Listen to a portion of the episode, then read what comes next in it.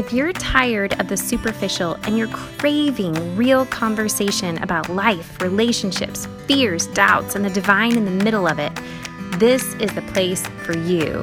My name is Anna Dimmel, and I'm a blogger, writer, and former pastor. And it's my passion to build bridges, not walls, through honest, real conversation and connection. And I want that for you. This is the show that will help you do that and give you not only inspiration and connection, but will help you leave the superficial for good and form the real connections you're craving. Your story matters, and I'm so glad you're here. Welcome.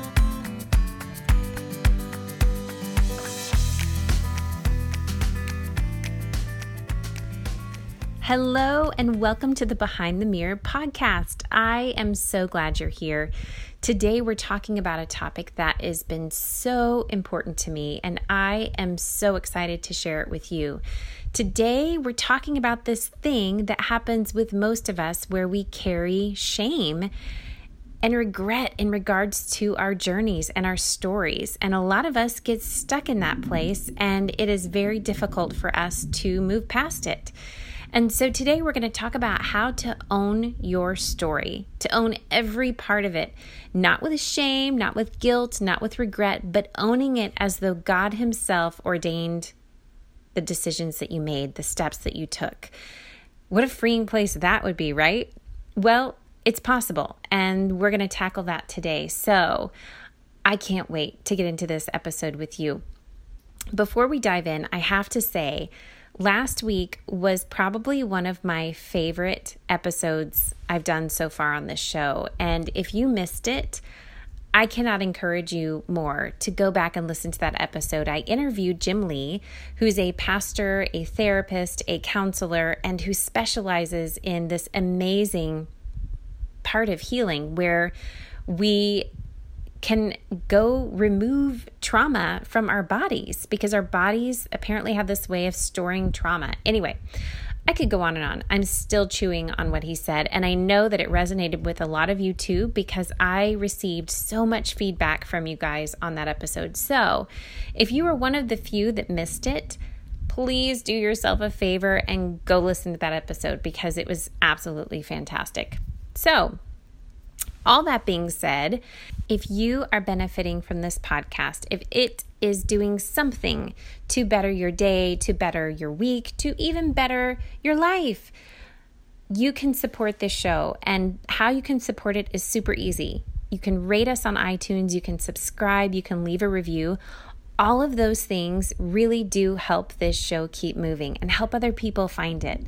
So I just want to encourage you if you are getting stuff from these episodes, do us a favor and rate, review, subscribe. They all really, really help. All that being said, cannot wait to tackle this subject. So here we go.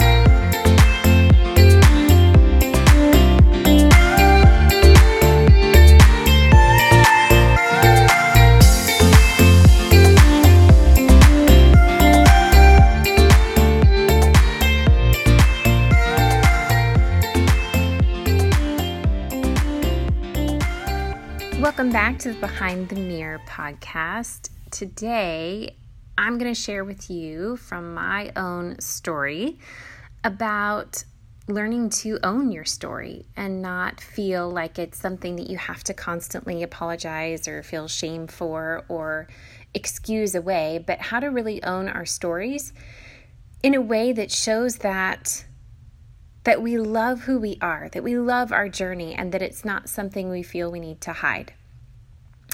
I'm going to start by just saying that some of what I may say about this and the way that we view um, our journeys may cause you to bristle a little bit, especially if you are inside of church or have been raised inside of church like myself, because what I'm going to say may buck um, a lot of the ways that you've been taught to view your journey or other people's journeys. Um, so I'm just going to say that at the top that I'm I'm aware it might it might bristle a little bit at the beginning, but if you stick with me, I promise that that this shift in our perspective will bring so much freedom to you and your story and your journey and where you want to go with your life. So I'm just going to start with a little bit of background.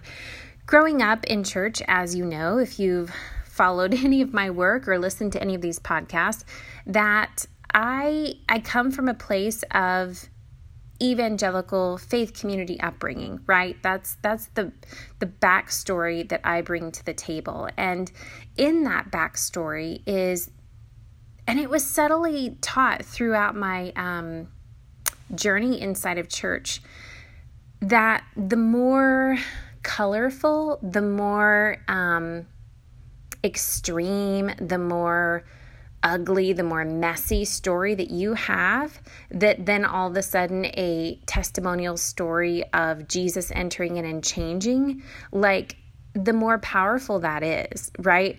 And this is subtly done. That's never outwardly said, but but it starts with I remember being younger and hearing testimonials, right, of people in church and as I grew up and media became more of a big deal, they do it through video testimonials or what have you. And you'd see this person up on a platform sharing their story of drug addiction or their story of cheating on their spouse or those are especially popular on all the marriage seminar stuff or um, a story of being, you know, a liar or a cheat or or money issues, whatever. They have this extravagant story and you're captivated by the wildness of that story. And then they hook you with the but then I met Jesus. And then everything changed. And then my marriage got healed. My spouse forgave me or I decided to let go of all of that greed, or I got free from my addiction to alcohol or drugs, right?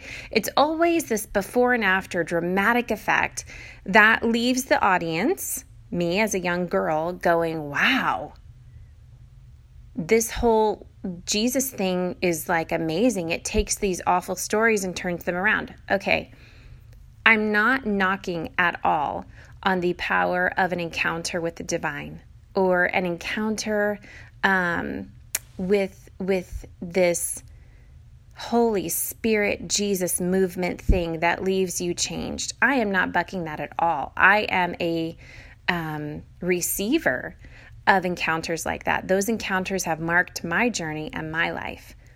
But threaded throughout these testimonials in my career growing up in church, right? You quickly got a um, disdain or a distaste for anything in a person's story that was anti the Jesus story, right? That was anti the faithful, the giver, the um, healed, the whole, the um, non alcoholic, non cheater, non thief, non drug addict, right? Anything that is opposite of this perfect, wholesome picture it was threaded into me to believe that those were all bad, shameful behaviors that had nothing to do with Jesus and nothing to do with the gospel story. And I guess maybe that's true to a degree. You know, we want all of us want to live a wholesome whole life. That is that is the whole journey, right? I mean, we come into this world and we want the good stuff. We want the good things. Nobody wants their life to fall apart. That's not at all what I'm suggesting. But I think part of the journey includes the falling down. It includes the ending up at a dead end and a roadblock or two. That is part of the journey and part of the the human experience that I think we have in the church made that part to seem shameful and made that part to seem unworthy of having its own merit and its own place value in our timeline. And so today, I, I want to share with you how I got through that, how I muddled my way through um, separating my myself from shame, because I'm assuming you, like me, have pieces in your journey you're not proud of, pieces in your journey that you feel a little bit of like shame over. Um, and unfortunately, carrying shame over parts of your story and your journey, they minimize the beauty of that part of your story. My grandma um, used to have a saying, and and it was even mentioned by my cousin at her funeral. And her saying was always this There are no mistakes in life, there are only errors in your perception. And it took me a long time to agree with that because, again, growing up the Christian way, or I should clarify, the American Christian way, um, I didn't believe that to be true. Of course, there are mistakes. Any time that you choose wrong, such as away from how God would want you to live, that's a mistake. And you need to repent for that mistake. And then you need to turn, repent, and go a different way. That's what was ingrained into me. And so, this pressure to make sure you live a perfect life and don't make mistakes was very there my whole upbringing. And it wasn't until I got into adulthood that I started to appreciate the valleys in my journey, that I started to appreciate the hard, painful stuff that I didn't really know that I could say were mistakes. Looking back, I think we see things in our life that we wish would have turned out differently, or with hindsight, we can look back and say, oh, that was not a great decision. But you know, we can spend a lot of time beating ourselves up over that. And um, this really came true for me in a recent therapist session. Um, my therapist and I were talking, and I was just on this rampant path of kind of just dogging on myself, you know, and why. I don't know why I made that choice when I was 18. I don't know why I made that choice when I was 23. I don't know what I was thinking when I chose this person to be with. I mean, just on and on and on. And she looked at me and she was like, Anna, why are you projecting wisdom that you have now in your late 30s onto your 18 year old self? Why are you doing that to yourself? Who you were then is drastically different from who you are now.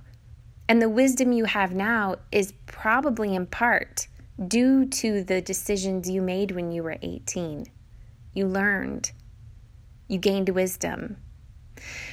And you know, I've had listeners um, reach out to me and, and they've shared these similar ways of thinking about their stories in that they they're like oh i just i wish i hadn't made this choice. And now you know i i, I don't want anybody to know that this happened i'm just going to cover it up and um, repent and go to god and it's all just going to be washed away but no one really needs to know that part of my journey. And and i have just been grieved in hearing those words because i don't think any of us set out to make a mistake. We don't wake up in the morning and say, Today I'm going to make the biggest screw up of my life, right? Like today is that day where I'm just going to wreck it all and make a hugely bad decision. And this is the day I'm doing that. We don't wake up or go into choices like that. I truly believe that for 99.9% of us, when we set out in the morning of our days, even back when we were teenagers or young kids, we're doing the best that we can with the best that we know how. We really are. And it's easy as we grow in wisdom and grow in life experience to look back and shame the younger version of ourselves, believing that, ugh, they should have known better. I should have known better. And we have this distaste for our younger selves. We rarely offer compassion or grace towards ourselves in, in parts of our story we're not proud of. And one thing I've really learned as of lately is that my whole story matters. You'll hear me say that um, in my intro to this show because it's it's so important to me that I say it over and over again, not only to you, but to myself, that your story matters. every piece of it, even the shame filled parts, even the, what you would call mistakes, they matter and they have value. And you may say to me, you know, listening to this, going, uh, what value does that crap hole of a mistake have? Because all that came out of that was garbage, right? I'll tell you what value it has. It has value in that it marked you. It has value in that it probably deepened you. It probably took you to depths you didn't know you could travel. It probably wedged inside of your heart, somewhere underneath all that shame, is a heart of compassion for other people in that same scenario. It probably grew you in your wisdom in how to make decisions that are filled with a little bit more life experience. It probably gifted you in the way that you can extend yourself to younger people looking up to you, whether they be children or other people's children. You now have words that have weight because of that valley that you went through that you call a mistake. I'll tell you one thing. When I look at heroes and models that I, I look to that that have written great works, that have lived philanthropic lives, that have left marks on their time in, in history. When I look at those figures, I don't look at them and shame their mistakes or their quote unquote bad choices. I look at them and I say, thank God you went down those roads because you helped me when I was down that road, because you helped me know how to avoid that road, because you offered me hope when I was buried under that road. I don't look at them and call their valleys mistakes. I look at them and I call them models of, of heroic lives that I want to model myself after. So we have to learn to extend that kind of view and perspective to ourself and to our decisions and our choices that we want to just brush aside as a before Jesus testimony and just, you know, say it was all wiped away when we got saved or changed or redeemed or whatever you want to call it. I think that that is doing such a disservice to the human experience and such a disservice to the life that God has been walking with you through the whole time. And I know, I know that a lot of people when they when they share their testimonial story, they usually do, you know, put in there a but God was with me, but God brought me through, but then God, right? So I'm not I'm not discrediting that. They do give God some value there, but not enough value to tell the story in a way that that part is meaningful other than just a before and after snapshot. Instead, what if we told our stories in a way that sounded like the whole thing was the after Jesus story? How crazy would that be? Like, what if we told our whole story from beginning to end as though it was all an after saving moment? What would that look like? What would that sound like? You know, ironically, I think it would sound closer to the truth. I think it would sound closer to the authentic you and the authentic journey you've been on. Sadly, inside of Western Christianity, we've been taught to believe that the only story worth sharing is the after Jesus story, and that that is really when we step into our true selves. Well, I believe I've been my true self my whole life because my true self has been present my whole life. Now, she didn't always make an appearance. My true self sometimes got buried really far, and years later I had to dig down and find her. But she's been a present character in the whole scene of my life from day one.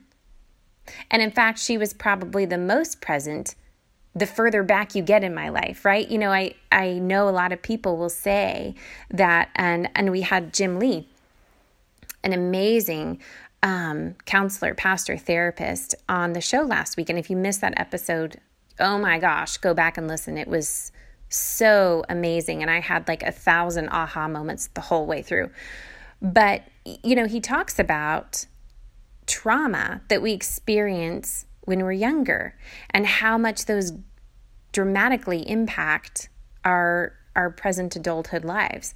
And so this idea of us not being our true authentic self until after we have a salvation conversion experience is just a falsity because your authentic self is usually who you're trying to get back to after your after your salvation experience, right? Like and therapists will encourage you talk to your 9-year-old self, give her empathy, give her compassion, right? Like there's usually in healing sessions of therapy or or self inner work that you're doing, you're dealing with your childhood self because you're like, I, I want to get back to that. I want to get back to that innocence. I want to get back to that wide eyed wonder. I want to get back to that adventurous person I used to be, right? Like we long for who we were when we were babies, who we were when we were children, who we were before we got saved. Has that ever even clicked?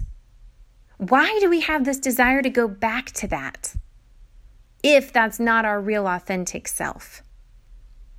if the only reason we were born was to eventually grow up to the age of accountability and get saved and then become our authentic self. Why? Why? Why is there this desire that science and psychology and therapists, Christian and non Christian alike, agree there's value and merit to looking backwards to who you were when you were younger and uncovering that soul?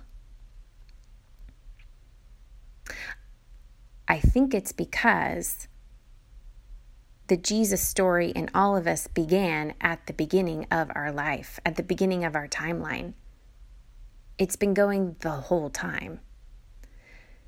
And to discredit that is doing yourself and the world such a huge disservice. So, one thing I've been trying to do is when I tell my story, if it's with safe people, which again we talked about in last week's episode, um, amazing insight on safe relationships and how to build them. But when I'm telling my story with a safe person or with a safe community, I've really been challenging myself to own all of it. And that sounds so easy because we're used to owning it, but we're used to owning it in a shame filled way. Like, oh, well, you know, when I was 22, I blah, blah, blah. You know, we don't own the whole story as though we're proud of the whole story. And I think we should be. I'm now looking back on my life and I am seeing with compassion the Anna that was present the whole time, doing the very best that she could with what she had. And I'm proud of that. And I can honestly say that given what I knew back then, I probably would have made the decisions all over again. I would have probably continued to do the same life over and over again. If you sent me back, I'd probably do it again because I only had the tools that I had to work with and I did the best with those tools that I had. Now, if you sent, you know, 37 year old me back in time, she would do things differently. Why? Because I've learned through all of those choices. I don't want to call them mistakes. I almost did. I've learned through them. I've learned and I've grown and I've just they those valleys in my life. Let me let me just say it this way. When I tell my story and I own the choices that I made, not in an apology way, but in a yes, I made this choice and I'm proud of this choice. I'm owning it because of what it did to me. It grew me. It shaped me.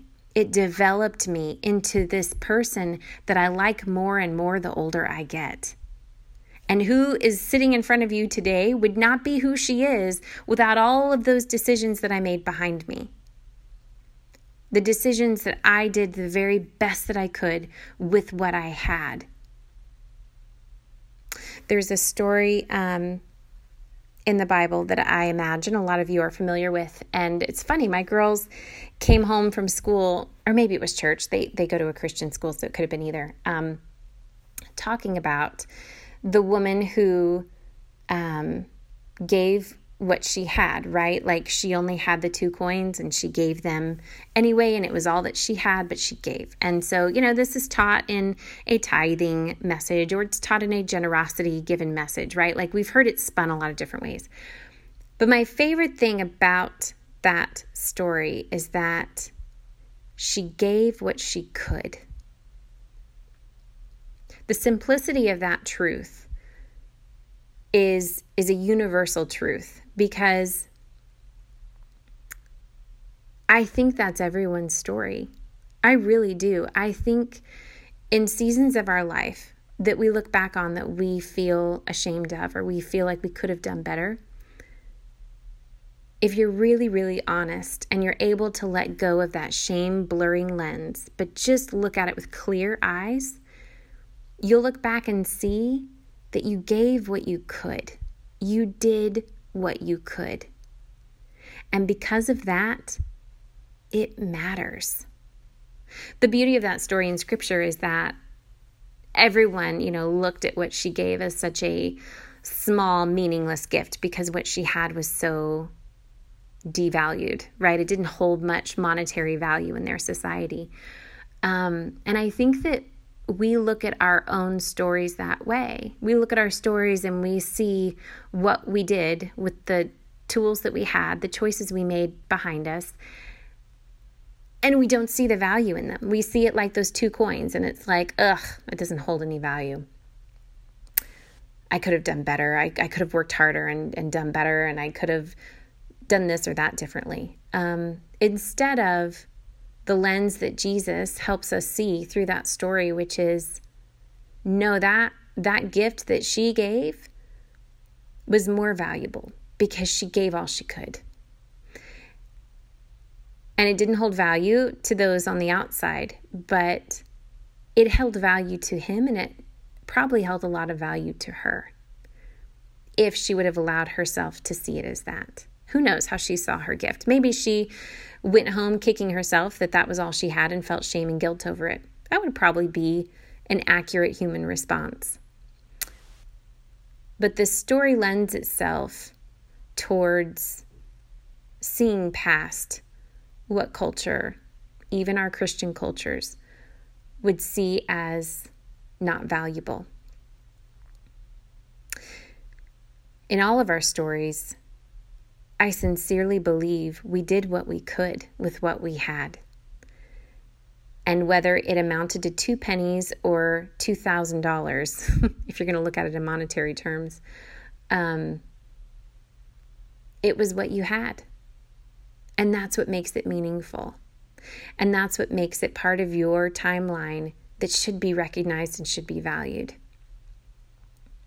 I sometimes wonder um, if we shifted our stories to how present and powerful the divine was in our lives before we even knew to call it that, before we even had the language, before we had the terminology, before we had the Bible verses to attach to things, how we might tell our stories differently. And for me, when I take off that lens and I look at my story honestly, free of shame, free of God Christianity language, if you will, and just the the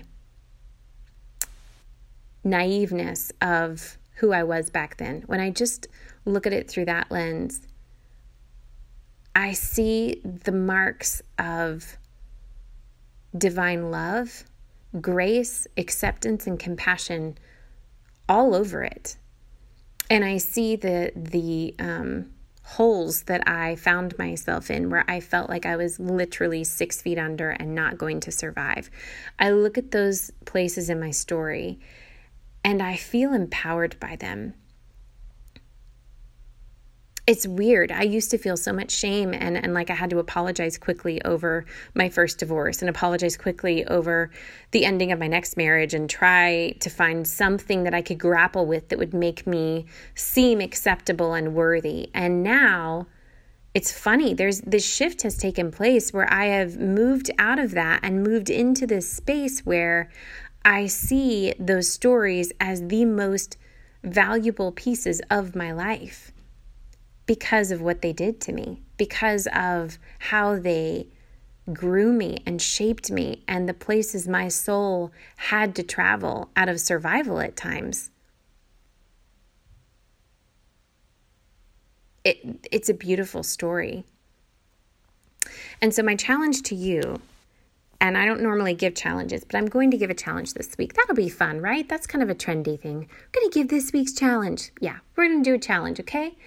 And I'm going to include myself in the challenge. And this challenge is this I would like you to tell your story, whether it be to a friend or on a piece of paper or in an email to me. I want you to tell your story from a lens beginning to end, as though the whole thing was your after Jesus conversion. Tell the whole story that way. Own the whole story as though God was with you and present and for you, and you were trying to do the right thing the whole way through. None of this, well, I didn't know any better. None of this, well, you know, I just was young and so I made a mistake. No. Own the whole story as though it has value own the whole story as though every piece of it was God ordained, God appointed. And, and I have to clarify, not from the sense of abuse or people doing things harmful to you. I don't believe God ever ordains or sanctifies or condones or plans or wills any of that on any of us. I don't mean it that way. I mean the choices you made. The choices you made Tell the story as though the choices you made were God appointed, God's will, God planned, all the language that we know. Tell it that way. And see how different your story sounds. I sometimes believe that we shortchange ourselves and we shortchange God um, so much because we're so buried in this blanket of shame that was never meant to cover us. Like, ever. I think that's one of the main reasons Jesus came was to show us that our lives don't have to be filled with shame. You know, he was constantly defending, he was constantly um, protecting, he was constantly including. And all of those things oppose shame. You know, when shame shows up, it excludes, it condemns, it pushes out, it punishes, it separates. Shame does all of those things. And Jesus so gracefully continued to interact with people doing the opposite of that over and over and over again. And this is before, you know, these people None of them had a salvation prayer moment. None of them went to the cross and asked for forgiveness. Like, no, he taught them just in their everyday normal life. Before they even knew who he was, he showed them that their story didn't have to include shame. I think I think we're capable of doing that too. And I think that we were designed to live free from shame. I really do. So, there's your challenge, my friends. Your challenge is to own your story, tell it from the lens as though God was with you in every decision you made, and that every decision that you made was God approved of and God ordained, and and own the story. Even if it's just between you and me, own that story inside of you. See how different you view yourself and your journey after that. I love you guys. I love your stories. I love your journeys. I love connecting with you and hearing what you're doing, hearing how you're shifting and moving and growing. It's it's just a beautiful thing to to get to be a part of. And if you think that this show is is benefiting you, if it's a an adding a value to your life, support the show. And the ways you can do that is you can you can subscribe, you can rate and review us on iTunes. That's a huge way to show support. You can tell a friend about the show. You could share the episode. Um, any of those ways, they they support what we're doing here. So support us. Love you guys. and I can't wait to connect again next week.